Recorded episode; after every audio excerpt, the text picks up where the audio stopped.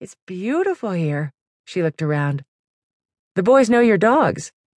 Two of them, he said with a nod. I've had Luna for about six years and Tank for five. Tank's the pit bull, I assume? Tucker shook his head. That's Luna. Tank's the mutt. The little mutt? she asked, watching David, Charlie, and the dogs.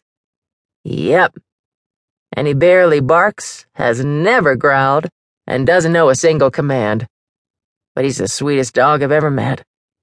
She raised a hand to block the sun shining into her eyes, but she wasn't watching the boys and dogs now.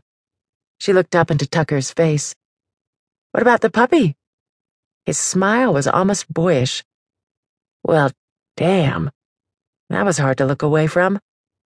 I got him about two weeks ago. What's his name? I'm gonna let the boys name him. Oh, man, he was a nice guy. You got the boys a puppy? Leaving at the end of the summer was going to be hard enough. He nodded, clearly unapologetic, or maybe unaware of how that could complicate things. Boys need dogs. There were already two. And those boys can wear those dogs out, he said with a laugh. We needed a young'un. Boys and dogs go together. They run and jump and play and.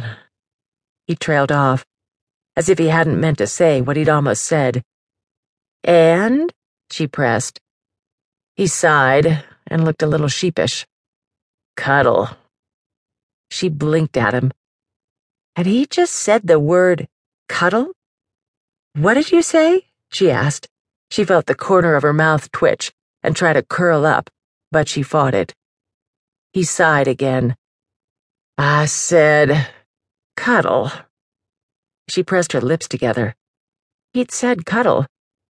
And the boys need a dog to cuddle with, huh? Tucker seemed to recover from his embarrassment. He flashed her a grin. Everyone needs someone to cuddle with. She almost groaned at the jolt of heat that his words evoked. Damn it. They shouldn't flirt. And in a second, when his grin faded, she would probably remember why. Actually, she was a fan of cuddling. She got plenty of it from Jack, and even David, when he was sleepy and mellow. She read to them each night. They sat together and watched movies. Jack preferred her lap to sitting on a chair of his own. Yep, she got plenty of cuddling. But cuddling with Tucker, well, it was safe to say that SpongeBob would not be the main entertainment. So it was still there, that feeling of connection, of some kind of string wrapping around both of them and pulling them together. She'd felt it at the bakery when their gazes had met.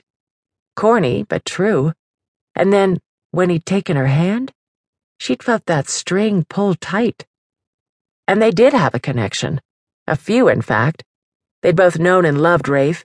They'd both lost him, and their lives would be forever altered because of that. They also shared a love and a determination to do right for the boys. And, yeah, there was a physical attraction at least on her end. Of course, she was alive, and she was pretty sure that's all it really took for a woman to be attracted to this man. But she'd seen something in his eyes, too. Something that wasn't sympathy or concern. There had been a flicker of heat, of appreciation for her as a woman.